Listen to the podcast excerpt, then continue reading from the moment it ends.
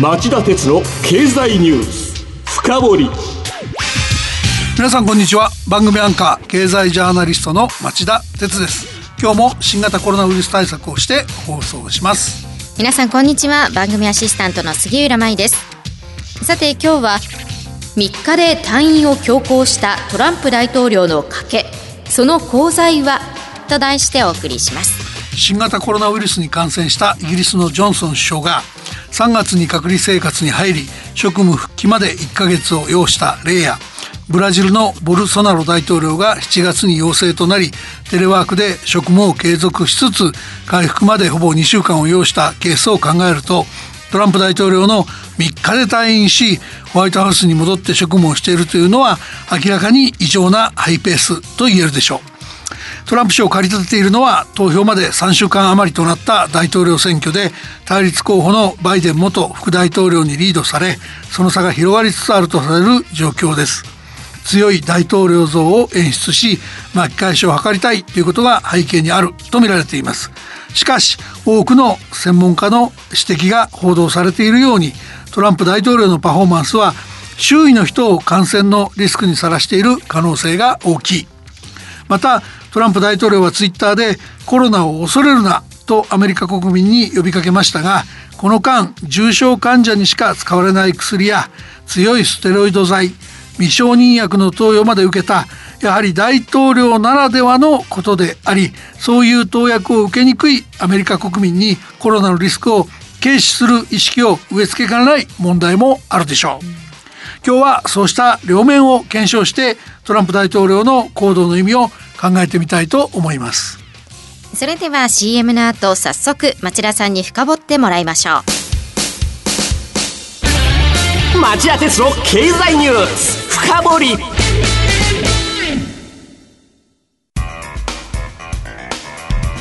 今日の深掘りえー、杉浦さんまずは夕方お伝えしたニュースのおさらいをお願いします。はい。新型コロナウイルスに感染したアメリカのトランプ大統領が月曜日の夕方退院しました。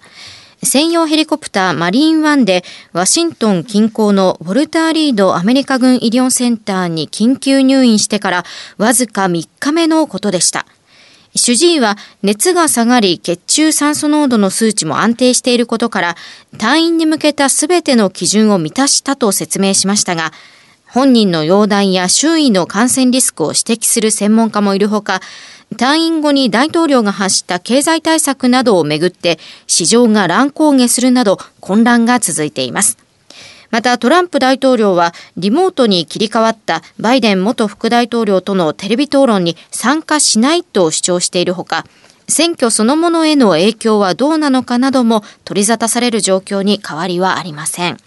はい、えー、杉浦さんありがとう。ここでまず指摘しなければいけないのは、緊急入院しなければいけいけなくなった経緯というかトランプ政権自身のコロナ対策の問題ですよね。それはどういうことですか？あのポイントとされるのはあの連邦最高裁判事の指名をめぐるセレモニーです。トランプ政権はリベラル派のギンズバーグ氏が死去したことを受けて急遽保守派のバレット判事を後任に指名しました。はい、そして、えー、先々週土曜日9月26日にホワイトハウスの庭に180人を集めて指名の式典を開いたんです。この式典でクラスターが発生した可能性が指摘されています。式典の場が屋外だったということもあるんでしょうが大半の出席者はマスクをしていませんでしたそして大統領夫妻に加え共和党全国委員長選対本部長大統領報道官といったそうそうたる人々の感染が続々と判明する事態になったんですその後は、えー、陽性者が20人を超えホワイトハウスがクラスターの場と化したのではないかとの見方も出る始末でした。このセレモニーの3日後、トランプ大統領は第1回の大統領候補による討論会に出席。バイデン元大統領の発言を繰り返し遮ったばかりか、口汚い非難の応酬となり、史上最悪の候補者討論会と酷評されました。この討論会でも司会と両候補以外は全員マスク着用を求められていました。ところがメラニア夫人らトランプ大統領の家族はマスクを外していました。こうしたことはトランプ政権が新型コロナウイルス感染症のリスクを軽視し感染防止策を怠っていたと非難されても仕方のない行動でしょう。そうですね。で、先週金曜日10月2日未明にはトランプ大統領が自ら夫妻での感染をツイートして公表しました。入院はこの日の午後でした。杉浦さん、その情報公開も問題で、ええ、アメリカの経済新聞がその前日に陽性反応が出ていたにもかかわらずトランプ氏が誰にも言うなと側近に言命したと伝えています、加えて入院した日にトランプ大統領は高熱を出して血中酸素濃度が急低下酸素吸入を必要としたのに主治医は当初この事実確認を渋りました、えー、現職大統領としてまたは次の大統領として職務遂行能力に疑問符がつくことを嫌ったのでしょうまたバイデン元副大統領との支持率格差が広がりつつあるとされる立場を考えると焦りもあったのでしょうがトランプ大統領の情報開示姿勢は国民の知る権利を無視したものだったとの批判の対象になっています。不都合な真実を隠蔽する体質があるという批判の的にもなりかねない。この情報隠蔽体質の問題は昨日ペンス副大統領との副大統領候補、えー、討論会に臨んだ民主党のハリス上院議員が、えー、厳しく責め立てたのと相通ずるものがあります。ハリス上院議員は討論会の冒頭トランプ大統領らが1月の段階で新型コロナの危険性を把握していたにもかかわらずアメリカ国民に伝えず国民にリスクを知らせなかった結果としてアメリカでは20万人を超す死者が出て歴代のアメリカの政権の中で最大の失敗をしたとトランプ政権の責任を追及したんです。はいまあ、対するペンス副大統領はトランプ大統領がいち早く中国からの入国禁止を打ち出し大勢の命を救ったと反論しましたが有権者の多くはこの説明に納得しなかったようです。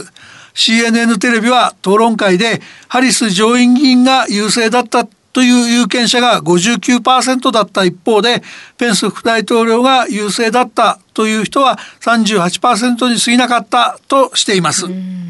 それにしてもトランプ大統領入院中もおとなしくしていませんでしたね。いやその通りなんですよね。症状が落ち着くと発症直後の患者としては決してやってはならない行動をしました。なんと黒塗りの SUV の専用車で病院外に繰り出し窓越しに支持者に手を振ってみせたんです。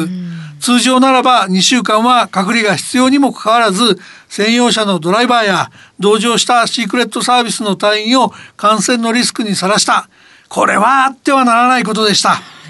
わずか3日で退院しただけでなくホワイトハウスに戻った直後にマスクを外すところを報道陣に取らせた上でコロナを恐れるなとツイートしたツイートしたことも多くのアメリカ国民をミスリードしかねない問題がありますよね。と言いますとあのトランプ大統領は普通の人が投与してもらえない未承認薬を含めて手厚い投薬治療を受けているからです。はい製薬会社リジェネロンが開発中の未承認薬抗体カクテルがそれで FDA アメリカ食品医薬品局が未承認薬の特例使用は患者の命に危険があり代わりとなる治療手段がない時と定めているものが投与されていたんです。このほか入院翌日の3日には酸素治療を必要とする重症患者の生存生存率を高める効果があるとされるステロイド系抗炎症薬デキサメタゾンが使われてますし抗ウイルス薬レムデシビルや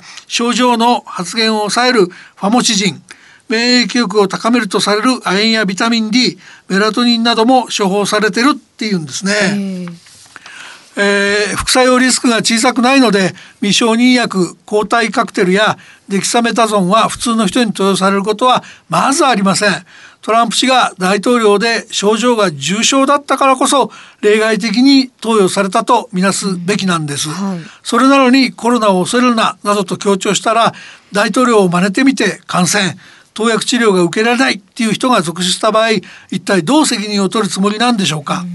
まだ PCR などの検査で大統領が陰性になったとの確認や発表はされていません。もちろん大統領がまだこれから症状が悪化するリスクや副作用で職務を正常に執行できないリスクも依然として残っています。そうですよね。ではこの大統領選の勝敗を占う支持率はどうなっていますか、えー、賭けサイトでトランプ大統領の新型コロナウイルスの感染を機に格差が拡大バイデン元副大統領が勝つとの予想が増えておりその確率が60%台半ばになっています。これはバイデン元副大統領が大統領候補になってから最大だと言います、あと政治サイトリアルクリアポリティクスによるとテレビ討論会やトランプ氏の新型コロナ感染を経て9月末から差が3ポイント以上広がりバイデン元副大統領は各種世論調査の全米支持率の平均でトランプ大統領を9.7ポイントリードしていると言います。当のトランプ大統領は、えー、彼の不動産事業に関して、えー、刑事捜査を受けています、うん、ニューヨークの連邦高裁はおとついマンハッタン地方検察局への納税記録提出を阻止しようとするトランプ大統領の訴えを、えー、退ける判決を下しました、はい、そうした中でトランプ氏は、えー、何が何でも大統領に居座り続けたいという気持ちを強めてるんじゃないかと言われていますまあ大統領といえばさっきのセレモニーの話もありましたが、えー、連邦最高裁判事を指名したり下院、えー、FBI 長官の人事を決めたり、うん、絶大な権限がありますからね。えーただだ、ただ、ただ、その後、バイデン、あの、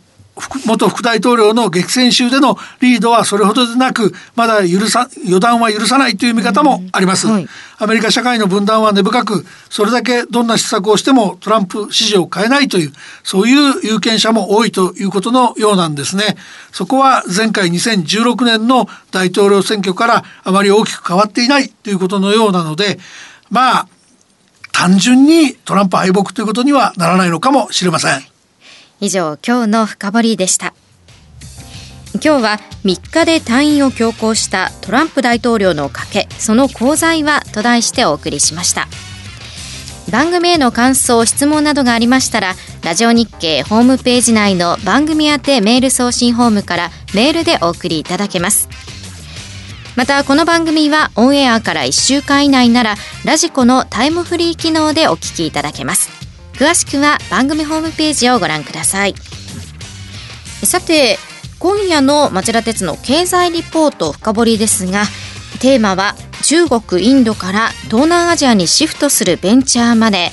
コロナ危機後の技術革新はどこへ向かうのかと題してお送りします。ゲストは日本経済研究センターの上原正史アジア予測室長です。それではこの後夜11時からの町田鉄の経済リポート深掘りで再びお耳にかかりましょう。さようなら。